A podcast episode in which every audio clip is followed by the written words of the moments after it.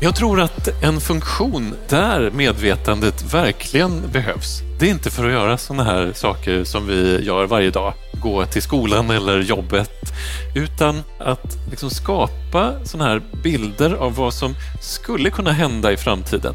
Eller tänka tillbaks på vad som har hänt och utifrån det vad vi ska göra. Och i så fall så skulle ju medvetandet och medvetandets funktion vara att dagdrömma.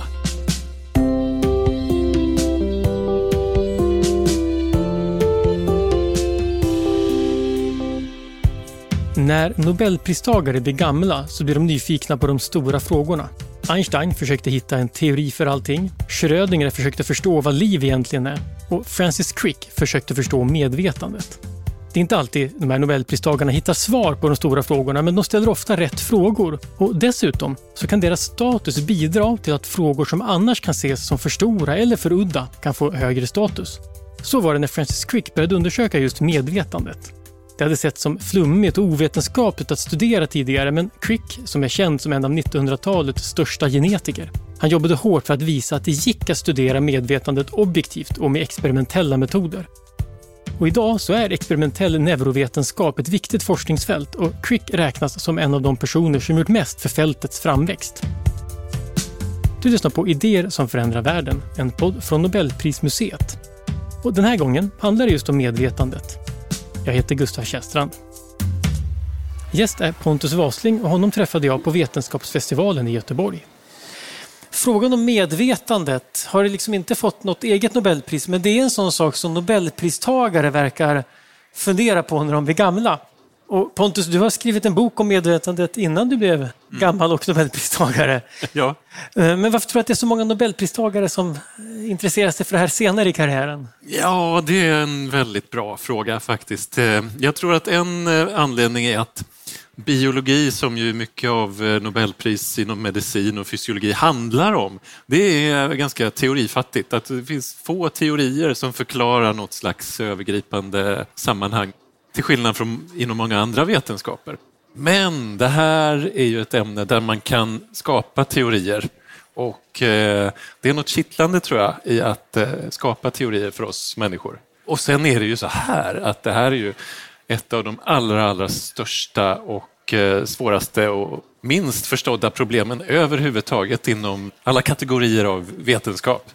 Hur medvetandet uppstår hur det uppstår och vad det är och hur det fungerar. Är det liksom samma fråga eller är det olika frågor? Ja, de är såklart eh, sammankopplade, men man kan ju dela upp det i olika delar, hur det uppstår och vad det fylls med och hur vi uppfattar världen. Pontus Wasling är hjärnforskare och läkare vid Sahlgrenska universitetssjukhuset. Hans forskning handlar om sömn, minne och neurologiska sjukdomar. Han har tidigare skrivit en bok om minnet och hans senaste bok heter Knaster, medvetandets gåta och illusionen om ett jag. Grundproblemet är ju så här att, att vi har väldigt många nervceller. Man räknar med att det är ungefär 86 miljarder nervceller i en hjärna. Och de allra flesta finns faktiskt i lillhjärnan. Men exakt hur de här nervcellerna ger ett medvetande, det är ju faktiskt ingen som riktigt vet. Men vi vet väldigt mycket om nervcellerna vi vet ganska mycket om deras elektriska signalering och eh, kemiska signalering mellan varandra. Och det är sånt där som vi kan mäta. Det där har jag ägnat mycket tid åt när jag var doktorand i neurofysiologi och liksom tjuvlyssna på nervceller. Och när man gör det så kan man avläsa de här elektriska signalerna. Man kan till och med få ut dem i en högtalare och då hör man dem som ett knasterljud ett liksom elektriskt brusljud. Och det heter ju min bok också, mm. Knaster. Så det är själva grunden för det hela. Men sen har vi ju alla ett medvetande som bara vi själva kan liksom uppfatta. Och det här medvetandet är ju subjektivt. Vi kommer liksom bara åt det med en slags introspektion när vi ser in i oss själva. De här signalerna man kan höra, kan man det kanske låter som en konstig fråga, men, men, kan man höra vad folk tänker på? Alltså, e, eller vilken del av hjärnan i alla fall som tänker på något?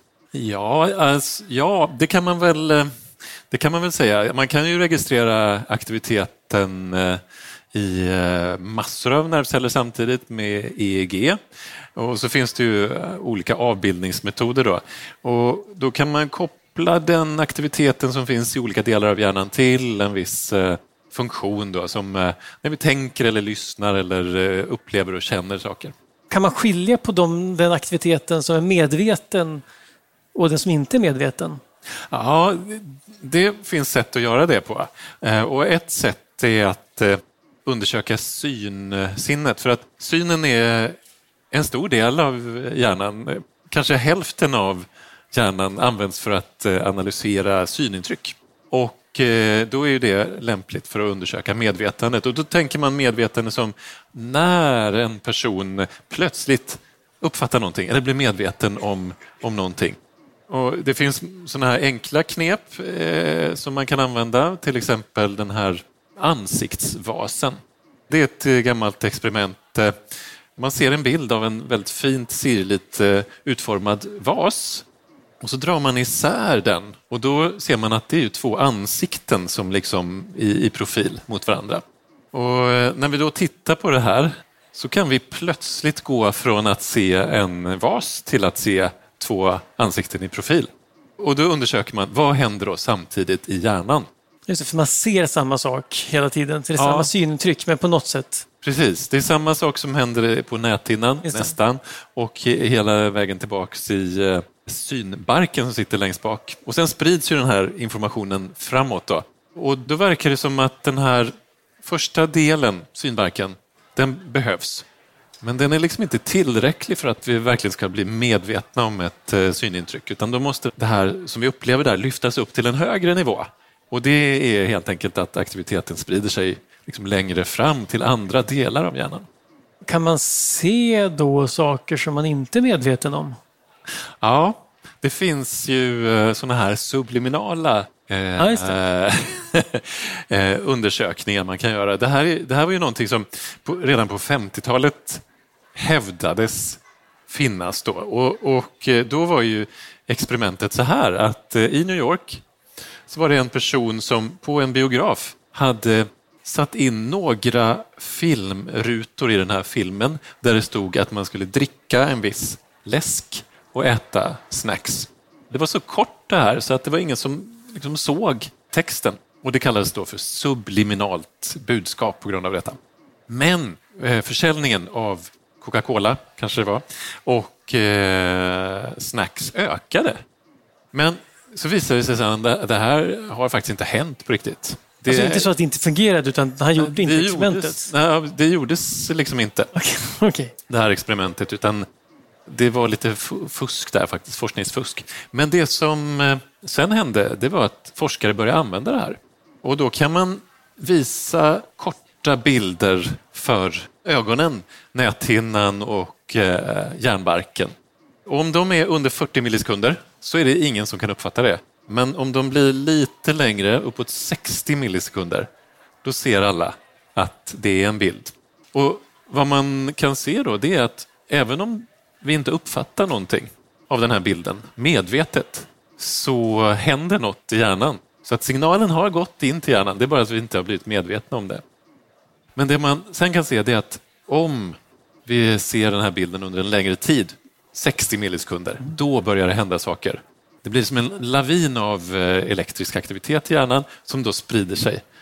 En slutsats av det, det är att eh, det är mängden elektrisk aktivitet i nervcellerna och spridningen och speciellt här bakre mm. delarna av hjärnan som behövs för att vi ska bli medvetna om någonting. Och det får en att tro då att på något sätt så är medvetandet i alla fall kopplat till mer aktivitet? Ja, precis, till den här elektriska aktiviteten. Ja. Så då vet vi det att det finns ett så kallat korrelat, då, alltså en motsvarighet i hjärnan till medvetandet. Så att det där händer när vi blir medvetna om någonting. Men hur uppkommer medvetandet från de här elektriska signalerna? Det är den stora frågan. Frågan om människan har en själ och hur den hänger ihop med kroppen har funnits inom vetenskap och filosofi ända sedan antiken. På 1600-talet införde Descartes den så kallade kartesianska dualismen. Den gick ut på att kropp och själ var helt åtskilda. När psykologin växte fram som en vetenskap decennierna kring sekelskiftet 1900, då var den här frågan aktuell igen fast i en lite ny form. Nu gällde det nämligen medvetandet och hur det skulle studeras. Vissa menade att psykologi det hängde ihop med kroppen och därför skulle det utforskas bäst genom att man mätte beteenden. Medan andra menade att man skulle studera psyket inifrån genom att be patienter berätta om sina upplevelser och känslor. Sen fanns det också mellanvägar. Forskare som Wilhelm Wundt ville se medvetandet som något materiellt och mätbart, men han tvivlade inte på att medvetandet fanns. Med tiden kom Wundts syn att bli mer och mer inflytelserik. Och en bidragande orsak till det, det var nobelpristagaren Charles Sherringtons forskning om hur muskelrörelser beror på ett komplext samspel mellan impulser i hjärnan som får dem att spännas eller slappna av och att de här sakerna sker reflexmässigt och omedvetet. Sherringtons forskning den kallas för neurofysiologi och den visar att kroppen styrs av hjärnans neuroner, alltså nervcellerna. Och framförallt hur viktiga kopplingarna mellan nervcellerna är. Det var Sherrington som gav de här kopplingarna namnet synapser. En slutsats av det var att om medvetandet finns så var det inte otroligt att tänka sig att det fungerar på ett liknande sätt som rörelser. Så småningom så gjorde ny teknik att det var möjligt att studera hur även tankar styrs av neuronerna, så kallad neuropsykologi. Och även om vi inte vet vad medvetandet är så är de flesta överens om att det i alla fall går att leta efter det och att hjärnan är den bästa platsen att börja. Det finns gamla experiment från eh, egentligen 40-talet första gången där man kan eh, söva ner en person, en patient då, som ska opereras i, i hjärnan. Och eh, så gör man en öppning i skallbenet precis som vid alla neurokirurgiska operationer nu för tiden. Sen väcker man upp den här personen ur eh, sövning och kan använda en liten tunn eh, elektrod och eh, stimulera med elektrisk ström olika delar av hjärnan. Det här var ett viktigt sätt för att försöka förstå, kartlägga hjärnan, hur den, vilka delar som gör vad. Och det görs faktiskt fortfarande. Här på Sahlgrenska bland annat görs sådana operationer. Och i det fallet så är det för att man inte vill skada talcentrum som brukar sitta här på vänster sida. Och då stimulerar man och ser om talet försvinner när den här personen pratar. Då eh, aktar man sig för och då aktar man sig för ja. den delen. Ja. Och den här elektriska stimuleringen i alla fall, den visar ju att elektrisk aktivitet kan ge en, eh, en upplevelse. Så de första försöken, där kunde man då stimulera den här delen av hjärnan som kallas motorkortex, eh, som styr motoriken, alltså rörelserna. Och stimulerar man här på höger sida så rör sig kanske fingret så här i takt med stimuleringen. Mm. Och ju mer man stimulerar desto större del av händerna eller armen aktiveras. Då. Och stimulerar man lite längre fram så kan samma sak hända och då kan man dessutom få den här känslan av att, att jag gör den här rörelsen. Eh, Fast det är, ja, det är väl jag som gör det, men det beror på någon som petar mig i hjärnan. det här blir filosofiska frågor. Vem är det som utför rörelsen? Det är ju en, eh, någon som stimulerar med en liten elektrisk elektrod där. Men det känns som att, att det är jag vi antar att då alla rörelser jag gör beror på elektriska signaler i hjärnan och de ja. startas av intryck eller antar kemikalier antar jag också kan starta. Ja. Det finns saker man kan ta som får en att röra sig ja. mer eller mindre. Absolut. Samma sak där, är det jag då eller som rör mig eller är det det är så roligt att glutamat är en sån kemikalie, beskriver i din bok. Det sånt, ja. Jag tänker mig mer som en krydda. Men Det är ju en, den kanske viktigaste signalsubstansen som finns i hjärnan, glutamat, som ja. ju också är en smakförstärkare. Det. det. har vi smak av på tungan, att vi kan känna den här eh, smaken av kött. Det är ju egentligen glutamat, glutamat. som är ett, eh, en aminosyra som finns i kött. Men är det glutamatet eller jag som, som rör på min hand? Ja, det här är ju en av de konstigaste frågorna egentligen, för att eh, vi vet att eh, det är inget konstigt att, vi, att den här delen av motorkortex behövs för att min hand ska röra sig. Men samtidigt har jag ju ett medvetande som på något sätt uppstår av de här elektriska signalerna. Åtminstone är den neurovetenskapliga teorin sån. Det är materialism som råder liksom inom forskningen. Att det är det här eh, materiella, det är nervcellerna och deras aktivitet som, som är orsaken. Men sen på något sätt så ger ju det upphov till ett medvetande som vi alla upplever som separat från elektriska signaler. Vi känner, hör ju inte något knaster i våra hjärnor eller vi har ju ingen känsla av att det är nervceller som skapar det som vi upplever. Men vi har ju en väldigt tydlig känsla av att det är vi som bestämmer vad vi ska göra. Om jag går till Tempo och ska köpa mjölk så det är verkligen jag som gör det. Det är inte mina nervceller som eh, på ett slumpvis sätt aktiveras så att jag liksom leds dit på något mm. sätt. Utan jag har ju känslan av att mitt i den här medvetandeströmmen så finns det ett jag. Mm. Och det här jaget, det är det som tar beslut. Men borde det inte vara så att det här upplevandet och det här jaget egentligen uppstår av nervcellernas aktivitet? Ja. Och är jaget bara en slags efterkonstruktion då? Hur kan det då gå till så att jaget, det här eh, som inte är något materiellt som vi upplever det, kan påverka materian? Precis, antingen så är det materiellt och då är det svårt att förklara vad det är, eller så är det inte materiellt och då är det lätt att förklara vad det är.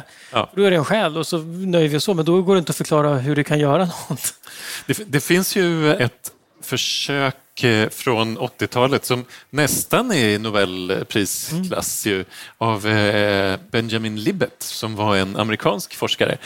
Han använde egentligen vidareutvecklade tankar som började redan på 1800-talet, utvecklades på 60-talet och sen slog han ihop de här på 70-80-talet.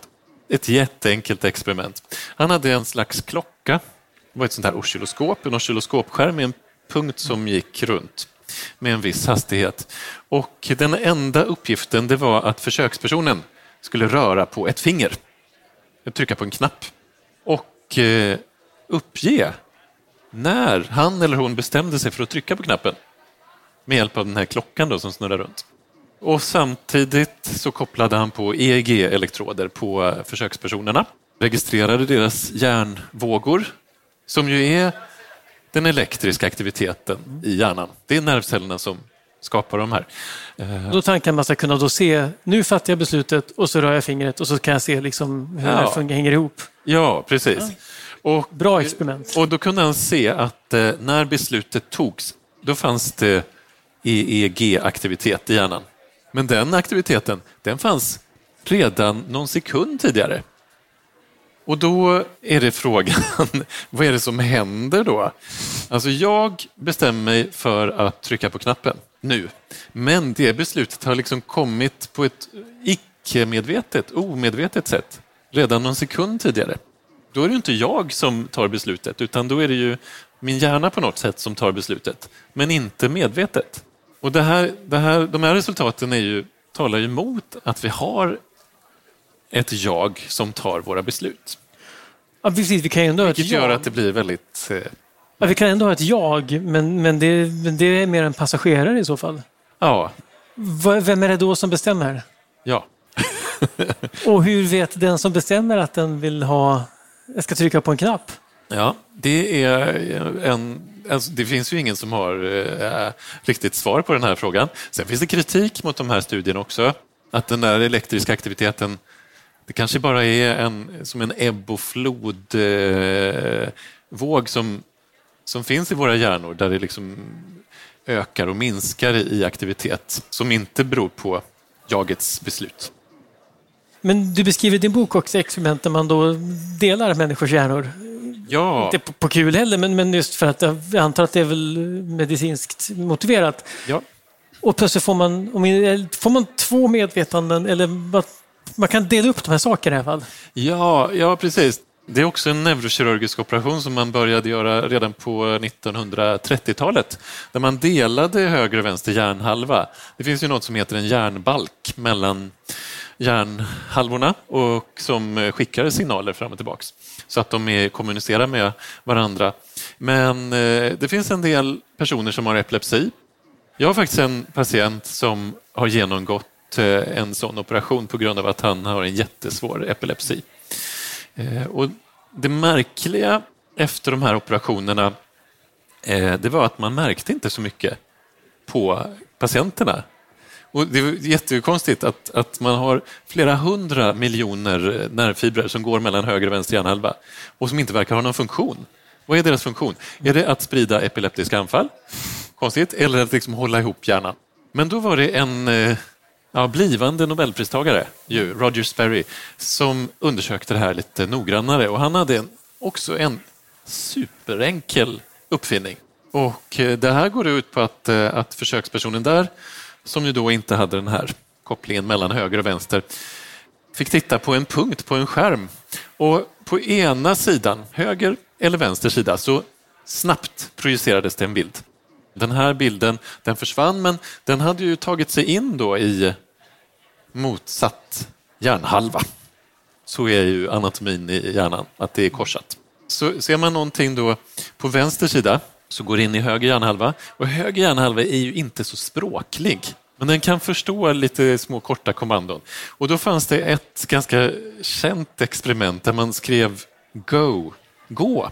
Och det gick in i eh, höger hjärnhalva som är dålig på att läsa, men kan läsa korta eh, ord. Då. Och personen ställde sig upp och gick iväg. Och vad visste då vänster hjärnhalva om detta?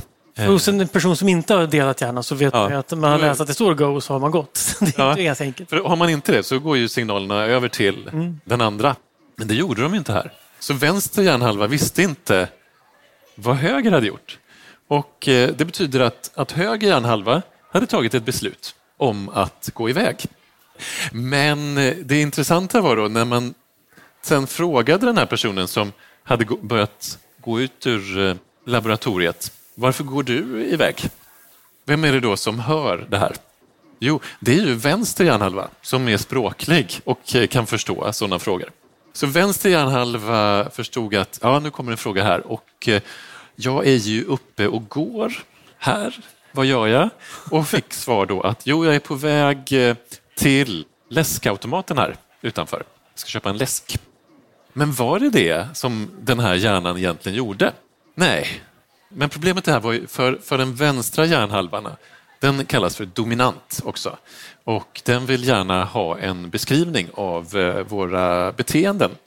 Så om vi gör någonting som vi inte riktigt förstår varför, så vill den rationalisera. Säga att det fanns en mening med eh, det här vi gjorde. Och det här är nog någonting som vi ofta gör, att vi, vi gör någonting, vi vet inte riktigt varför. I efterhand så har vi en förklaring att jo, vi gjorde det här för att jag var ju törstig och skulle köpa en dricka. Och då visar det här också ju att ett beslut kan tas på flera ställen i hjärnan, både i höger och vänster hjärnhalva. Roger Sperry fick Nobelpriset i fysiologi eller medicin 1981 för sin forskning om hur de båda hjärnhalvorna fungerar. Upptäckten att hjärnhalvorna kan fungera oberoende av varandra kom från experiment på djur. Han kunde visa att om man kapade kopplingen mellan hjärnhalvorna på en katt och sen lärde den sig skillnad på en triangel och en kvadrat med ena ögat så klarade den inte av att se skillnad om man bytte öga. Bara den halva som hade sett uppgiften kunde klara den. Sperry delade sitt Nobelpris med Torsten Wiesel och David Jubel, som också var hjärnforskare och specialiserade på just synen. De gjorde experiment som visade hur signalerna som uppstår när ljus träffar näthinnan skickas som signaler till hjärnan där de tolkas som färg, mönster, kontraster och rörelse. De här signalerna till hjärnan de är väldigt känsliga och aktiveras av ljus som kan bestå av en enda ljuspartikel, en enda foton. Det berättar Göran Johansson mer om i poddavsnittet om kvantfysik i praktiken. Det här jaget som vi säger som är liksom ett mm. borde inte kunna vara uppdelat i flera. Men ett sånt här experiment då, det ifrågasätter också om vi har ett jag och vad det i så fall gör.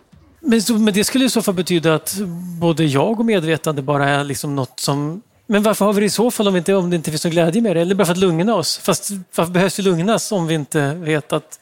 Alltså, det vore lättare att vara omedveten i så fall. Ja, och det kan vi ju vara också göra saker. Eh, det kan vi ju komma tillbaks till kanske. Men, men eh, det här jaget som vi är helt säkra på att det är ett och det är ju verkligen känslan jag har att jag har haft ett och samma jag sedan jag föddes till nu med lite avbrott av att jag har sovit. Då. Det. Men det finns ju sätt att lösa upp det här jaget också. Permanent kan man tänka, men, men icke permanent antar jag? Ja, Alltså det finns ju egentligen eh, två olika sätt att göra det på. Och det ena sättet är att ägna sig åt väldigt mycket meditation. Meditation, det finns ju väldigt många olika tekniker för det här. Men jag pratade med en eh, zen-buddhistisk präst. Det finns här i eh, Masthugget ett zen-buddhistiskt tempel faktiskt, där jag har varit på en sån här meditationskurs. Och det som han ägnar mycket tid åt, det är meditation. Och inom zenbuddismen är det väldigt enkelt. Man sitter på en kudde och tittar in i en vägg. Och det gör man under, eh, för hans del, ganska stor del av hans vakna tid. Eh, och när man frågar honom om han kan få en sån här upplevelse av jagupplösning så säger han att ja, det händer då och då. Här... Och vad, är det, vad är det som händer när det händer? Jo, det som händer då det är att upplevelsen av det här permanenta jaget, det försvinner. Och att man kan känna hur man blir ett med alltet. Så man är fortfarande medveten? Ja. Man är inte, man är inte med, för det är ju ett annat sätt av medvetslöshet. Men det här är att man är medveten men man känner sig inte som ett jag. Nej, precis. Det här är ju det som kallas för mysticism inom eh, olika religioner. Det. det. vill säga i, i det fallet då att, det blir, att man blir en enhet med Gud.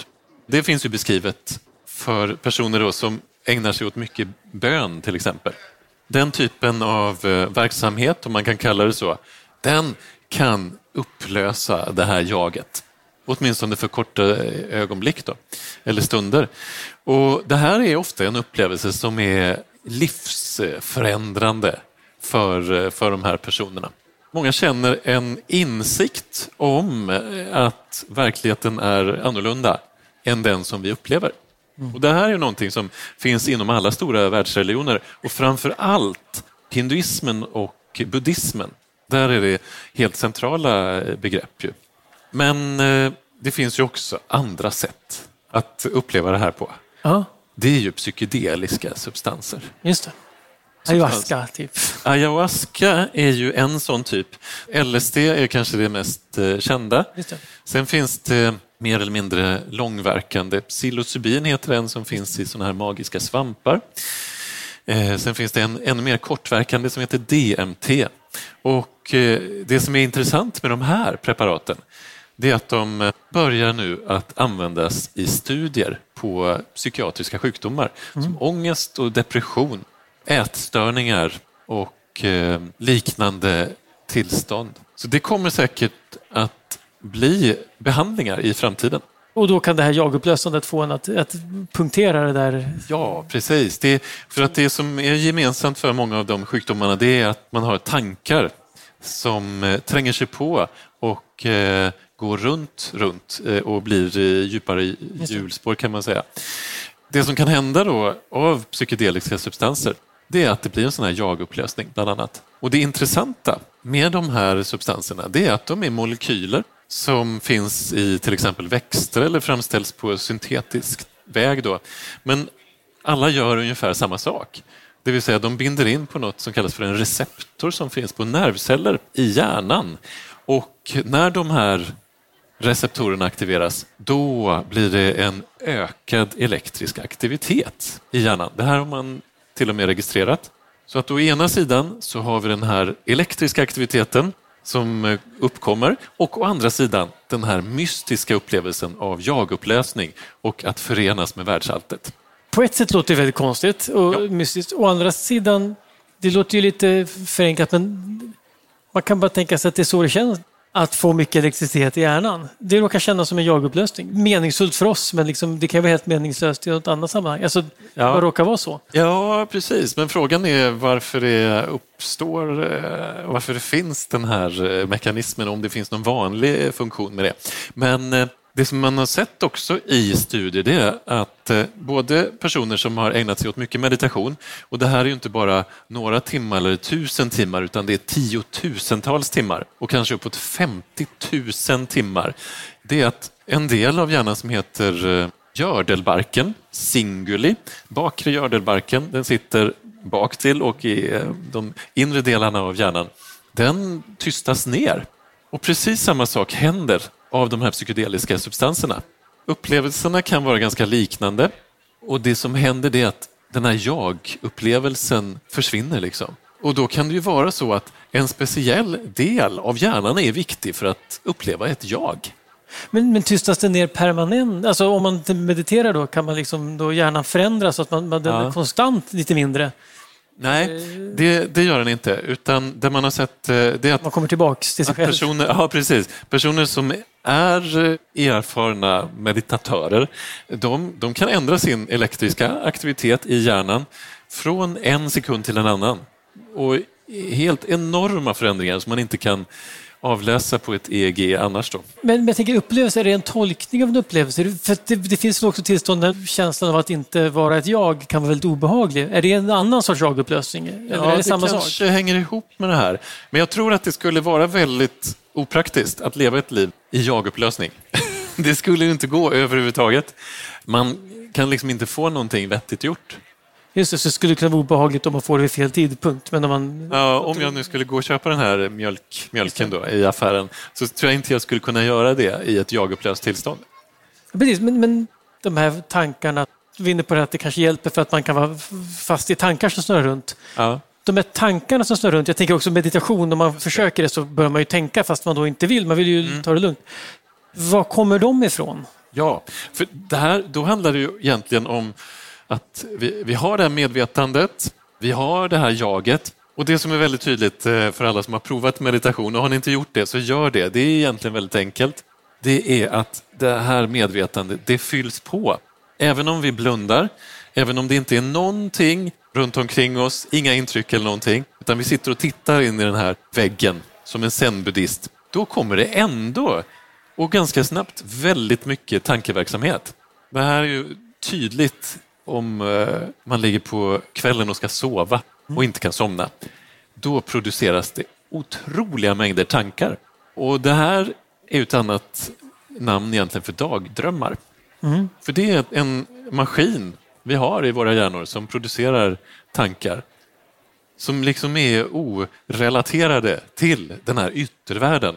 Och den kan producera tankar både när vi är vakna och som det kanske verkar även när vi drömmer. Det kanske är samma maskineri som skapar våra nattliga drömmar. Men de här tankarna som står, det är det man kallar för med, vet du, medvetandeström? Eller? Ja, just Men det har ett annat namn eh, också? Ja, de delar av hjärnan som producerar det här kallas för standardnätverket eftersom vi befinner oss i det här mellan 30 och 50 procent av vår vakna tid.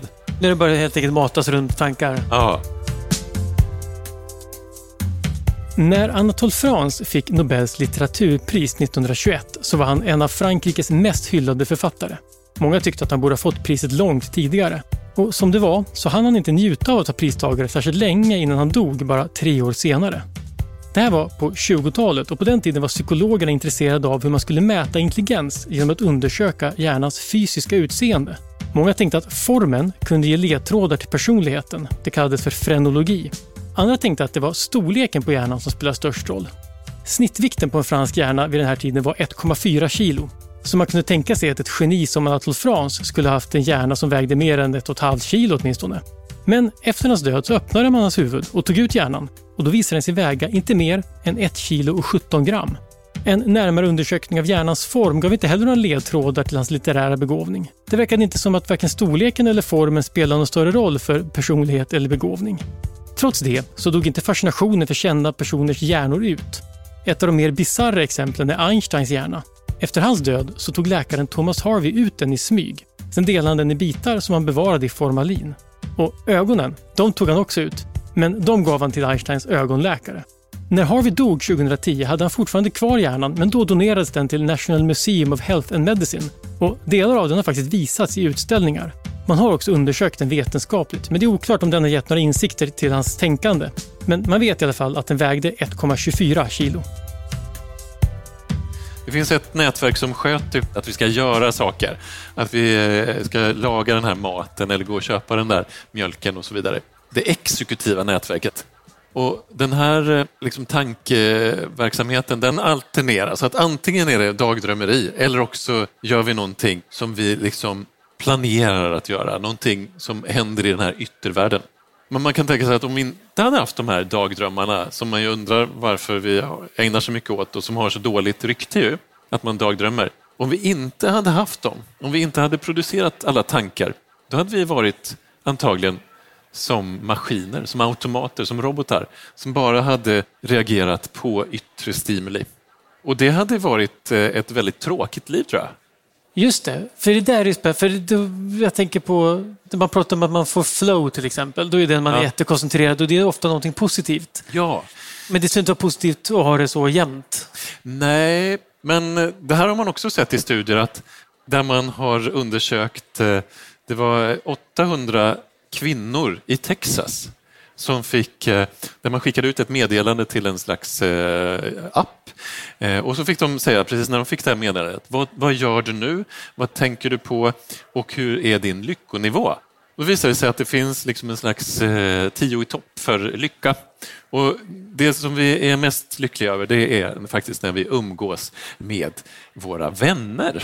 Mm. Och sen kan det vara att vi umgås eh, i familjen, att vi kanske umgås med vår chef, kommer lite längre ner. och eh, längst ner befinner sig pendling. Mm. Och vad gör vi då? Jo, då är vi inte fokuserad på någonting, utan då låter vi tankarna eh, gå. Och det här har redan gamla religioner som buddhismen sagt att när vi låter tankarna gå, då minskar vår lyckonivå. För att då brukar vi tänka på något negativt, gräma oss över någonting eller vara oroliga för eh, framtiden. Så det ska vi inte göra. Intressant också att eh, precis ovanför den här pendlingsnivån, där ligger att umgås med våra små barn. Det är näst sämsta. Ja. Och det kan man ju förstå för att eh, små barn kan ju vara griniga, kan vara problem, de måste ha mat, man måste sköta om dem. Men där finns ju också en paradox att vi tycker om våra barn samtidigt som de är ganska jobbiga. Ja, men att umgås med en bebis kan ju vara underbart, men det är underbart på ganska korta stunder. Det är ja. rätt mycket jobb däremellan. Det tycker jag inte jag är så förvånad. men, men det låter som att medvetandet, ett av medvetandets roller verkar vara att sortera i den här medvetandeströmmen. Mm. Vi pratar om tankar nu, men, men, men, du beskriver i boken också det här med, med att vara i sån här sinnes... Vet du, sensory deprivation. Alltså om man blundar så fortsätter man se bilder. Ja, det finns eh, någonting som kallas för maladaptive daydreaming eh, som innebär att det här dagdrömmandet fullständigt tar över det vakna livet och att man lever sig in i sina dagdrömmar och kanske föreställer sig själv som någon superhjälte eller rockstjärna eller kung eller drottning eller någonting. Och eh, det blir verkliga scener som man lever sig in i här som tar över det vakna livet. Då är det verkligen dagdrömmar kan man ju säga. Ja, precis. Och Det här kan man undersöka genom någonting som kallas för sinnesdeprivation. Det här har jag provat på. Det finns studier där man har satt på ögonbindlar på personer och låtit dem vara i mörka ljudisolerade rum. Och då börjar det hända saker efter ett tag. Så det här var någonting som jag provade i en sån här floating-tank som ju är liksom ett varmvattenbad. Mörkt, kroppstempererat eh, och fyllt med saltvatten, så man flyter runt där. Och så öronproppar på det dessutom. Och tanken med det var att jag skulle helt bli av med yttervärlden och bara min innervärld skulle producera innehåll. Det här gick ju inte så bra. Jag provade några gånger, men jag tror att jag gjorde det för kort tid. Eh, för jag pratade sedan med en forskare som, eh, som har undersökt det här och det behövs nog att man är, ligger där sex, åtta timmar. Och eh, det har jag inte gjort. Eh, men om man gör det, om jag hade gjort det, då hade jag börjat hallucinera. Se och höra saker som inte finns. Det här är ju någonting som kan uppkomma vid eh, sjukdomar, vid schizofreni så är det hörselhallucinationer, röster man hör och, och det är inte så ovanligt att hallucinera nattetid. Bara nu i förmiddag så träffade jag en av mina patienter som har narkolepsi som berättar att eh, när hon ska sova på natten så kan det vara så att hon ser liksom, gestalter i eh, rummet. Eh, och en gång så hade hon liksom sett bredvid sig på sängen, då hade det suttit på en slags bänk, Musse Pigg. Right. I egen hög person. Helt eh, verklig, tredimensionell eh, då. Och hon har hört saker eh, såna här skräckfilmsröster i, i rummet. Då. Och det här beror på att i det fallet att drömsömnen, REM-sömnen, den liksom vävs in i ett halvvaket tillstånd och då lägger vi till saker till verkligheten som ju inte finns där egentligen. Och det här kan man uppnå på olika sätt. Ett sätt eh, är någonting som kallas för Charles Bonnets syndrom. Det hade jag en patient en gång som kom till akutmottagningen. En kvinna som var över 90 år gammal och hade en sån här ögonsjukdom, makuladegeneration, så ögonen försämras, näthinnan skadas och hon blev eh, allt sämre i synen. Och vad som hände med henne det var att eh, trots att synen blev sämre och sämre eh, så berättade hon, hennes son följde med också, för de hade varit hos ögonläkaren på förmiddagen. Och så kom hon till akutmottagningen och där var jag då som neurologjour. Så berättade hon att hemma i lägenheten så var det både kaniner som hoppade runt, det hade börjat växa blommor i golvet eh, och hon såg människor som satt i soffan. Och sonen var ju med, försäkrade att det här var verkligen inte så. Och då såg hon saker som inte fanns. För att hennes syn skadades då. Och alla de här sakerna de, de visar att när hjärnan liksom släpps fri, då kan den skapa aktivitet helt själv oberoende av vad som händer i vår så kallade yttervärld. Eh, och när det gäller hallucinationer så, så skapas bilder, ljud, och känselintryck på huden som inte finns egentligen, men som upplevs precis som om de är verkliga. Och drömmar är ju ett exempel på att den här yttervärlden, den behövs ju överhuvudtaget inte alls. Utan då skapar vi ju världar där vi kan prata med folk och känner saker. Vi kan ibland känna dofter. Vi kan bli rädda. Vi kan prata. Vi pratar liksom på med engelsmän på engelska och med svenskar på svenska. Och i det fallet så är ju alla sinnesintryck avstängda. För det som heter talamus i hjärnan, omkopplingsstationen, är avstängd. Så inga intryck går in om vi inte hör en, ett högt alarm eller någonting, smäll eller något. För då skapas en yttervärld åt oss. Och det här visar att vi behöver liksom egentligen inte någon yttervärld överhuvudtaget, utan vi är lika bra på att skapa den helt själva. 1949 fick Walter Hess medicinpriset för sin forskning om hur man genom att stimulera hjärnan kan framkalla olika beteenden. Han utförde sina experiment på katter som fick en metalltråd inopererad i hjärnan och när han sedan ledde ström genom tråden kunde han kartlägga hur katten betedde sig när olika områden stimulerades. Hess forskning var alltså viktig för att sambandet mellan den fysiska hjärnan och hur vi, eller i alla fall katter, känner oss. Hess delade priset med Egas Monis, som även han undersökte hur vår psykiska hälsa hängde ihop med signalerna i hjärnan. Och på 30-talet utvecklade han en kirurgisk metod som gick ut på att man kapade en del nervbanor i hjärnan. Målet var att det skulle lindra saker som depression och ångest och i viss mån fungerade det, men till priset av svåra biverkningar. Patienterna kunde ofta bli apatiska eller personlighetsförändrade. Idag så räknas priset till Moni som ett av de mest kontroversiella Nobelprisen. En viktig invändning mot det är att lobotomi ofta användes som ett sätt att få psykiskt sjuka patienter lugna och därmed lätta att hantera, inte att det var ett sätt att bota dem. När vi liksom började prata så hade fall jag en bild i huvudet av att jaget, vad det är för någonting, att det finns ett jag som är jag och så ett medvetande, det är det jag är medveten om helt enkelt. Nu känns det mer som att allt är mer flytande och att gränserna börjar suddas ut lite. Kan det vara så att det inte betyder att det inte finns något medvetande eller inte finns ett jag, men att det kanske har andra funktioner än, vi, än vad vi kanske spontant tänker oss? Att vår upplevelse av vad jaget gör, det är inte det det faktiskt gör. Jag tror att det kan finnas eh, en funktion med medvetandet. Vi kanske kan återkomma till det. Men en fråga är ju, behöver vi något medvetande överhuvudtaget? Jag pratade med en eh, person hon eh, är ändå en småbarnsmor. Berättade för mig att hon skulle åka till jobbet, börja tidigt på morgonen, kör en bil och precis när hon ska åka ut på motorvägen så ringer det i telefonen och hon tar telefonen och svarar och då är det hennes man som ringer. Och han undrar, vad, vad är du? Vad gör du för någonting? Och hon eh, förstår där att eh, hon har precis av telefonsignalen vaknat det som eh, har hänt då, från att hon gick upp och klockan är nu halv tre mitt i natten och inte alls halv sju på morgonen som när hon brukar åka iväg. Vad som har hänt är att hon har gått upp, gått in på toaletten och skött sina toalettbestyr, sminkat sig faktiskt lite grann, ätit eh, knäckemacka, plockat undan det som var skillnaden då, det var att det var lite smulor kvar på köksbordet. Och hon hade nog glömt smörpaketet. Men annars hade hon ätit, klätt på sig, satt sig i sin bil och eh, backat ut bilen, kört hela vägen till motorvägen och sovit. Hon kom inte ihåg någonting av det här. Och då kan man fråga sig, vem var det som körde den här bilen? Om det nu hade hänt en olycka, hon hade kört på någon, vem hade varit ansvarig för det?